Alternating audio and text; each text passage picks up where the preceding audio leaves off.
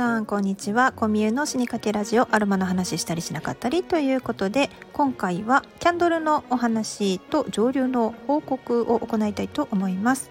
先日からですね告知させていただいていた、えー、大阪高槻にあるギャラリー猫福さんのローズマリーの上流会。これがね奈良県の富津屋さんと共催で行ったんですけれどもあのたくさんの方がいらしてくださってであのミュースネストの商品ってオンラインでしか全然扱ってないんですけれどもあの現物をですねちょっとお店の一角の棚にですね置かせていただいてもう実際に手に取っていただいたりもう空間にこうシュシュってスプレーしていただいたりとかしてね試していただいたんですけれどももうそうするとですねもう皆さんのお顔がすごいね柔らかい表情になってであの香りにこうとりしている様子がねすごく見られてあのこういういい商品をね扱わせていただいてるんだなっていうのをなんかこう再認識させていただいてねすごくオーナーである私も嬉しかったです。本当に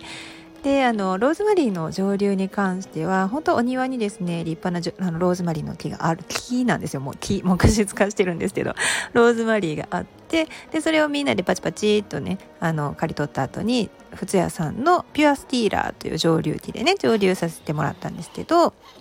あの私が持っているリカロマミニとは違ってちょっとね大きめのものであの精油までしっかり取れるようになっているものなんですよね。2リットルのサイズかな。でこれで取ってみるとあのー、軽くですね本当にまあ皆さんに普通にスプレーボトルで小分けできるぐらいの、まあ、歩行蒸留水とプラス、えー、しっかり1.8ミリぐらいはですね精油が取れました。あのローズマリーのね精油は無色透明でで本当にあの綺麗ななんだろうなこうキラキラっとした感じでね油が浮いて油って言ったらあれですけど あの芳香蒸留水の上にね溜まっていくのがねすごくね綺麗でした。で香りの方はですねなんとなく最初はあの蒸留した手っていうのはですねちょっとこう何これなんか煮物？みたいなね。煮物？みたいな。いや煮物じゃないんですけどこういわゆる芋臭っていうようなねこうちょっとこう雑多な香りがするんですよ。こうクリアなその植物の、まあ、いわゆるそのイメージしている香りとはちょっと違う香りがね出てきたりするんですけどそれがあって皆さんのね顔がねなんかね あれ？ちょっと待って。ローズマリー？え？思ってたんと違う？みたいなね。顔になるところもね結構面白かったです、まあ、上流のね合間にはあのハンドトリートメントのセルフケアですね。セルフハンドトリートメントの仕方をねあの説明させていただいてでその中にこうライスキャリアオイルの中に富津屋さんのよもぎの精油ですね。これ貴重な精油なんですけれどもこれ1%濃度でブレンドしてで皆さんに少しずつお配りをしてでそれぞれね手のこう末端からね、血行を良くしていくような動きでセルフハンドトリートメントをしていただいたらなんかもう体がポカポカして眠たくなってきましたってね言ってくださってちょっと嬉しかったです。ね はい、であのすごくね楽しんでいただいたのでまたね猫福さんの方ではお庭にすごくねたくさんのハーブが生えているので例えばミントとかレモングラスとかあとは何だろうドクダミもね結構ね生えているので。お花がある時期にチンキにしようかなとかあとミントの蒸留とかもあと、まあ、しそ大葉があるのでねそういうのも蒸留できたらいいねなんてお話をしながらですね、えー、解散となりました。で翌日ですね、えーと、鶴橋と上本町の間にある民泊っていうレンタルイベントスペースで行われた心と体を癒すご褒美フェスタ。でこれ第12回ね毎月1回してるのかなってことは1周年ですよね。すごいですよね。あのすごく綺麗なレンタルイベントスペースでなんかもうあの本当にあのスーパーの催事場なんかよりもって言ったら怒られるかもしれないんですけど普通にコワーキングスペースみたいな感じのブースがあったりだとかで会議室の中にですね長机を置かせていただいてでそこに、まあ、各種ですねいろんな方々が集まって接客されてたんですけれどもまあですねいろんな方がいらっしゃってたんですけどすごくね面白かったですあのいろんな方がされているそのサービスに関しても見ることができたしで来られているお客様も「ええっと和声優っていや初めてです」みたいなね「黒文字黒文字って何ですか?」みたいな。でその日は今度はその4文字じゃなくて、えーと、黒文字の精油とライスキャリアオイルのブレンドオイルでハンドトリートメントを提供させていただいたんですけれどももうあのすごくなんかしっとりしてであのポカポカしてきました。またポカ またポカポカかい。と思われるかもしれないんですけど。って言っていただいたりとかね。あ気持ちいいです。って言っていただいてたらすごく嬉しくて。ってあの親子連れのねお母さんなんてなかなかこう自分でゆっくりできる時間ってないからちょっとねほんの一息手のハンドトリートメントをねさせていただくだけでもねすごくちょっとお母さんにとっては息抜きの時間になったかなと、まあ、その間ですねちょっとお隣であの娘さんが「えー、ちょっとまあまあついてきてよ早く終わってよ」みたいな感じでもう子育てあるあるですよね。横にいてるでいやうちの子もこうなるって思いながらね同じぐらいの年の子だったんでね。なるよねって思いながらね。でもママにこうちょっと癒しのひとときを提供したいなって思ってたらねあの一緒に共催していただいてたね西川真由美さんがね隣サービスでやろうかって言ってねあのお子さんの方にもハンドトリートメントちょっとしていただいたり終始すごくね和やかなあのイベントでした。またねあのハンドトリートメントじゃなくてもあの物販としてねあのさっとこう買って帰っていただけるような形でまたあの出店させていただけたらなってちょっと思いましたね。面白かったです。はい。で昨日ですねキャンドルのあのレッスンを受けてきまして少し前にですね私あの和声優キャンドル作家になるって言って宣言をしておりました。この放送回があるんですけれども、まあ、あのキャンドルを作ろうと思い立ったんですよね。思いと思い立ったが吉日でバーってこう動きたくなる人なんですけれどもさすがにねそのわざわざ習いに行くかどうしようかっていうのはあのこのあの思い立ったが吉日ちょっつ盲信タイプの私でもですねちょっとこう悩んだんですよ。悩んだんですけどあやっぱりちょっとこう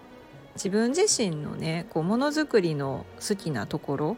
うん、何かこう手作業をしているととても落ち着くっていうところがあって、まあ、あの仕事としてねもちろんキャンドルを販売したいっていう目的もあるんですけれども一つはその自分が集中をして作業をする時間を確保したい習い事だったら先生のところに行かないとダメじゃないですか。で行って、まあ、その限られたレッスン時間の中はもう最低限集中できるっていうねこれ家で作業してたらなかなかねやっぱりその家事育児と仕事を家の中でやってしまうともう脳内ずっとマルチタスクで あのテレビ番組一覧表あるじゃないですか。もうあれがずっとこう頭の中でこう時系列順にですねこう進んでいってる感じ。もう全部同時並行になっちゃうんでちょっとこう集中する時間を取ろうと思って、えっと、うつぼ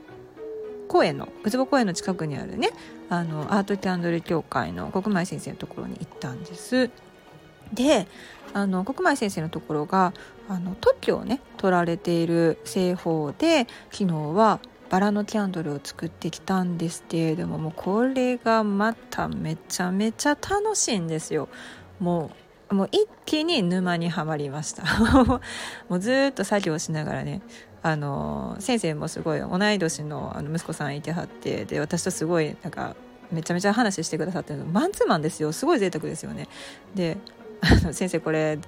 ずっとやってられますって言ったら「でしょ?」って言って 家ではもう絶対作業せえへんようにしてるねっておっしゃってたんですけどマジで私もアトリエが欲しいなってちょっと思いましたねでも持って帰ったねバラのキャンドルをね見たらねすごい息子もね「えこれママが作ったの?」みたいな感じですごいね感動してくれて嬉しかったです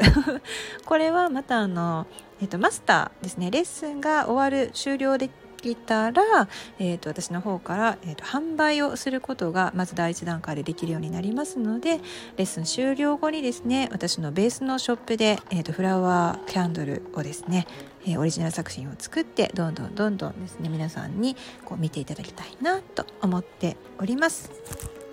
はいで改めて告知なんですけれども、えーと、今週末はですね、えー、吉野ヒノキの上流を見に、えー、奈良県の吉野の方に行ってきます。これはですねちょっと皆さんをお連れしてのツアーっていう形ではないんですけれどもあの親子で行ってきます。特別にねそのお休みなんですけど開けてくださったようなのでで見て聞いてこんな風に作られてるんだよっていうのをですねまたあの皆さんに動画ですとか、まあ、ブログの形でレポートできたらなって思っております。でまた商品詳細ページにねあのまあ、掲載することができたら皆さんもより安心してあこういうふうにこうヒノキの精油っていうのは作られているんだなって言って見てもらえると思うんですよね。まあ、誰がどこで、まあ、どこで誰がどんな風にどんな材料を使ってでどういう精油をとっているのかっていうのねこれね見ていただけたらすごくね安心してお買い求めいただけるようになると思うんです。まあ、今後ですねどんどんどんどんそうやってあの取材できたらなって思ってるんですがすいません。私がゴールデンペーパードライバーなばかりにですねあの 駅から車でとかになってくるとなかなかねたどり着けないんですよ。なので、まあ、今回は、えーと、吉野の一歩手前の駅から徒歩5分のところにね 実はあるんですけどその北製材さんにちょっとね行ってこようと思っております。で5月の、えーと、最後らへんにですねちょっと、えー、四ツ橋堀江新町あたりのエリア、まあ、いわゆるそうですね南のちょっとこう堀江エリアですね新町堀江エリアでうんと実店舗ではないんですポップアップショップ的な感じで乗り先を貸していただいてね。あの商品展示販売をしようかなってちょっと考えておりますので、えー、あの関西圏とか大阪にいるよとか南の方であのよく出るよとかいう方だったらねお会いできるチャンスがあるかもしれないのでぜひぜひあの告知をしますのでまたいらしてくださいね。はいというわけで今日もですね朝からあの孵化したカマキリの赤ちゃんのためにあのちょっとアブラムシのついた草をですねこう延々草むら探し続けているちょっと不審者になりかけてた私なんですけれども 無事に赤ちゃんたちのお世話終わりましたのでちょっとね自分のお世話に入りたいと思います。皆さん5月もね上旬過ぎましたけれどもあの連休過ぎてお疲れの出ませんようにゆるりゆるりとお過ごしください。ではではコンビニのスニーカテラジオでした。Thank you.